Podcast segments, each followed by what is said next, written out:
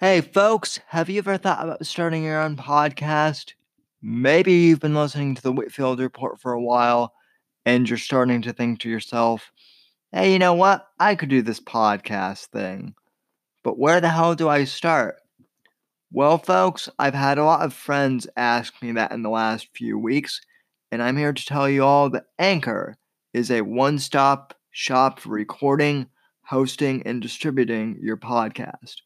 Best of all, it's 100% free and ridiculously easy to use. And now Anchor can match you with great sponsors who want to advertise on your podcast. This means you can get paid to podcast right away. In fact, that's what I'm doing right now by reading this ad. You're damn right that's what I'm doing. And what I like about Anchor is that whether you're a novice or an expert, it's incredibly easy to use.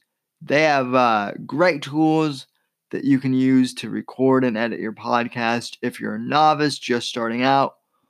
Or if you're like me and you're an old pro at this, you can bring your own tools and record your audio and then upload the files yourselves. Whichever way you podcast, it's extremely easy to use Anchor, and I highly recommend them. So get started today by going to anchor.fm forward slash start and I can't wait to hear your podcast, ladies and gentlemen. Now go out there and make some podcasts.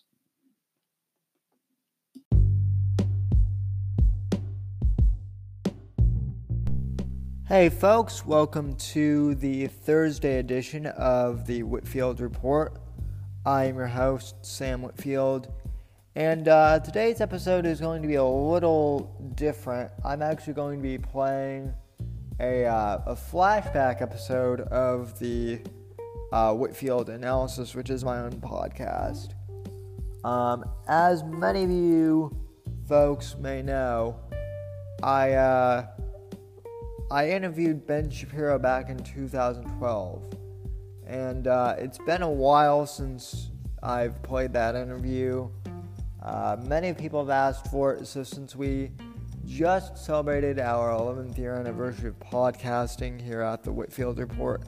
I figured I would go ahead and uh, play that episode for you uh, this week for the Thursday edition. Uh, so, without further ado, uh, I'll go ahead and play that for you after the uh, quick commercial break. Enjoy.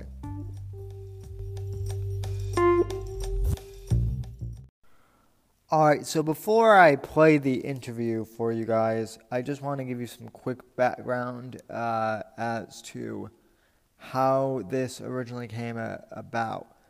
So, uh, as I've mentioned on the show before, uh, I'm a huge fan of uh, Andrew Breitbart, the uh, original founder of Breitbart News, a true conservative journalist and a true conservative warrior who will be missed. Uh, and I also explained in my tribute to Andrew Breitbart's show how uh, his death, while it was a sad moment, was also the moment that really activated me. Uh, so, at the time Breitbart died, uh, Ben Shapiro was one of the editors at large of Breitbart.com and uh, I had always wanted to get Andrew on the show, Andrew Breitbart. But of course, you know, since he passed away, I couldn't. So I, uh, one day I just kind of got the crazy idea when I was a senior in high school to just reach out to uh, Ben and see if he'd be willing to come on my show and talk, uh, you know, politics and talk his background and uh, at the time, we were in the midst of the uh, 2012 election when I interviewed him in October of 2012. So uh, I emailed him thinking that, you know, I, I wouldn't get a response. And uh, lo and behold, he actually said yes. And uh, we made the arrangements to have him on the Whitfield analysis. And uh, it was great. Now, at the time, and this is also important to note, I was uh, I was hosting the Whitfield analysis on Blog Talk Radio, which uh, many of my fellow podcasters will know uh, Blog Talk Radio. Uh, basically, that how that system would work is uh, you would basically call in uh, to their service, almost like a conference call uh, service, and you so you would call in using your cell phone and um, broadcast that way, and then you would have a control panel online where you could accept calls or uh, you know play video clips or uh, play audio clips I mean and whatnot. And that was how the broadcasts were done. Uh, the reason I bring that up is the blog talk radio audio quality is not that great compared to what we have today uh, the show basically sounds like you're on a conference call uh, you know, and your guests sound like they're on a conference call. So I bring that up, you know, only to say, uh, you know, before any guys start, you know, bitching and moaning and writing me tweets and emails, uh, oh, the audio quality sucks, you know, uh, this is terrible. Well, you know, keep in mind it was in 2012 and, you know, podcasting was not as big as it was even back then as it is today. We're, we're really living in a golden age uh, nowadays of podcasting. But, uh, you know, it was kind of broadcast internet radio back then. So, anyway, um, nevertheless, I want to play part one for you of my interview with uh, Ben Shapiro, and uh, I hope you guys will enjoy, enjoy it. Uh, enjoy. So, um, first of all, sir, I'd like to ask you a little bit about yourself. How did you uh, get started um, in the blogging industry? I guess. Uh, well, you know, I uh, I started off when I was really young. I, I started off as a columnist for the UCLA Daily Bruin, uh, and then got a syndicated column about uh, a year later when I was 17 years old. So I was the youngest syndicated columnist in the country. Um, it was about that time that I met Andrew. Actually, Andrew saw my column in the UCLA Daily Bruin uh, and was impressed that there was some. This is how Andrew was. He was impressed that there was somebody there who uh, who was conservative, uh, and uh, he emailed me out of the blue. He was the other half of, of Matt Drudge's website at that point. He had nothing to, you know, he had not started his own enterprises at all. Um, and uh, he said, "Why don't we get together?" And we ended up at like a taco shop in in Westwood, which is typical Andrew. Um, and uh, you know, over time, my career grew, his career grew, and by the time he hired me, we had been friends for you know over a decade and he uh, he said on Dennis Miller's show that it was the longest political political flirtation uh, in American history because we'd been talking about working together for about a decade. Um, and uh, so he hired me, and uh, you know, unfortunately, three weeks later, he he dropped dead, which was obviously tragic for everybody. So, um, you know, it was just it was through the grace of God that I was uh, allowed the opportunity, number one, to know Andrew, but number two, to to help out when he died, carrying forward his legacy. Wow, what well you know he was one of my uh heroes as well i don't i don't think i've ever seen anyone uh more passion passionate than him um what was he like as a person? That's uh you know it, it's funny. Uh he was andrew described himself pretty well. He he understood himself pretty well. He he said that um he was he basically had two modes. One was uh, one was kind of sheer hilarity, and the other was complete and utter righteous indignation, which is of course the name of his book. And uh, that was pretty much that. That's pretty accurate. That's who Andrew was. He was either random, like extraordinarily upset with the political situation and, and fighting all the time, uh, or he was uh, jocular. I think he used the word jocularity a lot. Um, so that's that. That's who Andrew was. He was he was hysterically funny uh, one of his favorite things to do with me was that I'm an Orthodox Jew and very socially conservative. Uh, Andrew was not socially conservative. He wasn't socially liberal. He didn't. He he wasn't. He wasn't really into social politics very much. Um, but he was very. Uh, you know, he, he he used to like making dirty jokes in front of me, and then uh, and, then waiting for me to laugh, uh, and then he'd kind of look at me and wait for me to laugh, uh, and then he'd start laughing hysterically as soon as I gave him a little bit of a chuckle. So that that, that was one of Andrew's favorite things. That that's kind of who Andrew was. He he was a prankster. He was he he saw himself as a merry prankster. He was somebody who liked to have fun with it. uh, in the last years of his life, obviously, as he became bigger and bigger. Um, it, I think it was still fun for him, but it also became a much more serious game for him. He, he became much more serious about it. Uh, he always had a good time with it, but he, he saw kind of what was at stake in the country, and especially with the, the leftist reaction against the Tea Party, uh, he became much more of the righteous indignation guy and uh, the jocularity guy.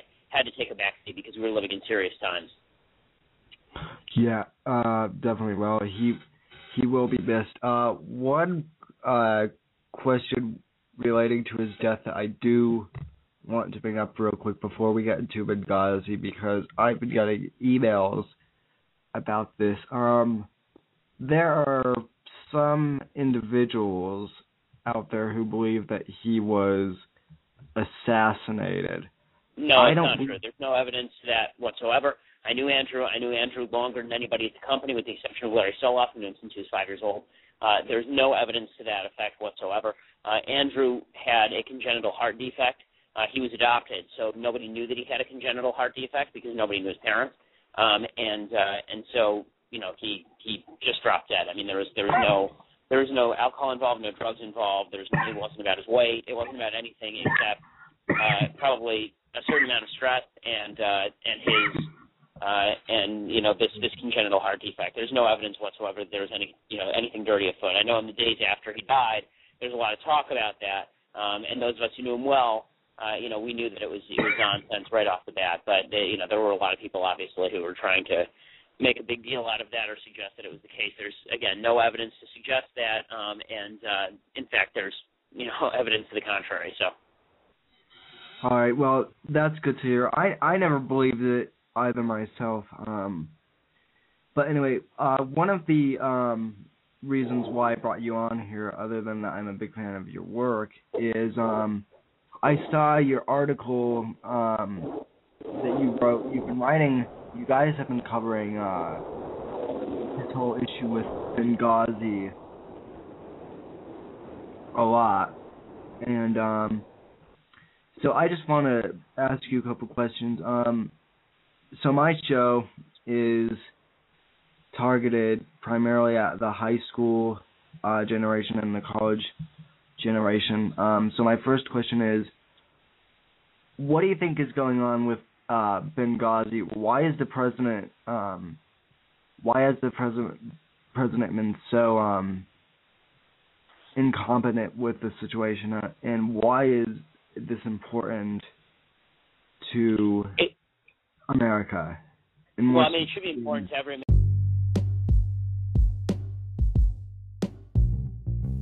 We'll be back for part two of my Ben Shapiro interview after these messages from our sponsor. American when Americans get killed, but I mean beyond that, this is a reflection of the uh, of the president's cowardly foreign policy.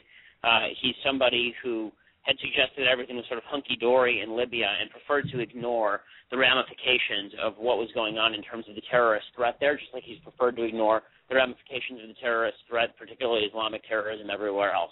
Uh, there, there are several issues to do with Benghazi that are incredibly disturbing. The first is how is it even possible that we don't have Marines on the ground protecting our ambassador in Benghazi? We're not talking about having Marines on the ground to protect our ambassador in, say, France, where, by the way, we do have Marines that protect the ambassador. We're talking about freaking Benghazi. Okay, Benghazi is one of the most terrorist-laden places on earth. The entire city was controlled by a terrorist group called Ansar al-Sharia. It turns out that was the exact terrorist group that murdered the ambassador. We didn't have security there. That's question number one. Question number two is why the president then proceeded to blame a YouTube video for several months right? I mean, for for weeks and weeks and weeks, going on two months, he he blamed a YouTube video uh, for the for the assassination of our ambassador, which was insane. I mean, there was nothing to do with the YouTube video. So that begs the question of why did he lie about it? And the answer as to why he lied about it, it's turning out now, is because he had every ability to stop what was going on in the terrorist attack. Apparently, apparently we had drones in the air uh, in the area. We had gunships that were available to go to the site of the terrorist attack. We had told we had agents available, and they were told to stand down. Eventually, because they were heroes, they just ignored the order and went to save their comrades. But um, this is what the Obama administration is all about. They're cow- they're cowards, um, and on foreign policy, they've been hiding behind the uh, the Bin Laden kill for several years at this point.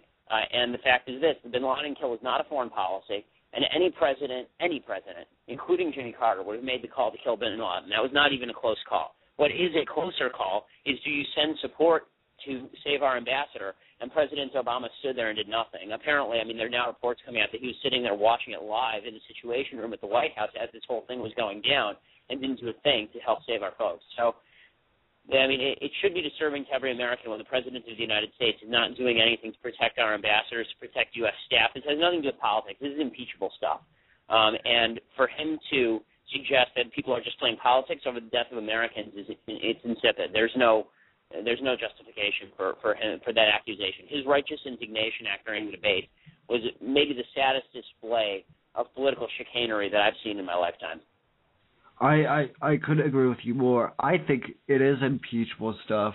What um the whole thing just stinks. Um you know, I'm uh, I'm a senior in high school and I've been in this talk radio thing. I've I've been involved politically for the last uh 4 years doing a blog and a in a talk show and I've never seen this much this uh, much corruption from any uh, political uh, office. One of the things that completely baffles me, though, it, it doesn't shock me, but I think it is an issue that needs to be brought up. Why are we not hearing about this from the mainstream media? Well, Do you think? I mean, the answer is because, and this is one of Andrew's big kicks, but you know, the mainstream media is uh, they're they're lackeys. They're lackeys for the Obama administration. On the Sunday shows this morning, I mean, our lead piece on the site was this, um, you know, written by Joel Pollak, who's our editor in chief, and, and Joel and I discussed it before he wrote it. The, the the fact is that the Sunday shows this morning didn't didn't even ask a single question about it. The only person who asked a question about it was Bob Schieffer, and it was a follow up question to something that a Republican asked. So what we're watching here is the mainstream media trying to run out the clock in this election cycle. They think that if they just ignore Benghazi, ignore Libya, it won't have any effect on the election. They're wrong. Obama's going to lose, and one of the reasons he's going to lose is because he's a coward on foreign policy, and we're seeing it. Do Do you think that like it? I I don't want to go on into conspiracy theories here, but I honestly think that the president is trying to hide something sinister here. Am I the only one that feels that way, or I mean, is no? I mean, I think I think we have to wait and see what all the information is before we know exactly what it was he's trying to hide. There's no question he's trying to hide something. Um, you know, at the beginning we thought maybe he was trying to hide the fact that there was a terrorist attack at all, and now it appears that he was trying to hide the fact that he could have stopped it and did nothing. Um, and now there are, you know, other rumors out there about what exactly we were doing in Benghazi in the first place. There was a CIA office there um, you know, there there are questions as to what was happening there. So what we're watching right now is the unraveling of the Obama foreign policy, and Paul Ryan has said that, and so has Mitt Romney, and they're exactly correct. Obama's foreign policy is based on, uh, I mean, it, it really is chewing gum and baling wire, uh, and they just they they have no clue what they're doing. Uh, or if they do have a clue what they're doing, it's even more nefarious than I'm suggesting right now. Because if they have a clue what they're doing and this is their and this is how they act, then uh, there is no justification for this administration. No, no, there certainly is not. Well, um, Mr. Shapiro, I certainly uh, thank you for your time, and uh, I'd like to talk to you more in private, maybe about helping out with Breitbart and some of that stuff. But in the meantime, uh, thank you for your time, and thank you for coming on. And uh, where can we find you other than uh, Breitbart you can follow me on Twitter at Ben Shapiro. That's the easiest way to see all my stuff. I also write a syndicated column for Town Hall. And if you want to listen to me on the radio, you can tune in every weekday, 6 to 9 a.m., KRLA 870, which is uh, one of the stations in Los Angeles. So KRLA870.com. All right. Thank you very much. Thanks a lot. And that'll do it, ladies and gentlemen. I want to thank you so much for listening to my Ben Shapiro interview thank you for supporting the podcast for 11 years now, and I'll be back later this week with more podcasts.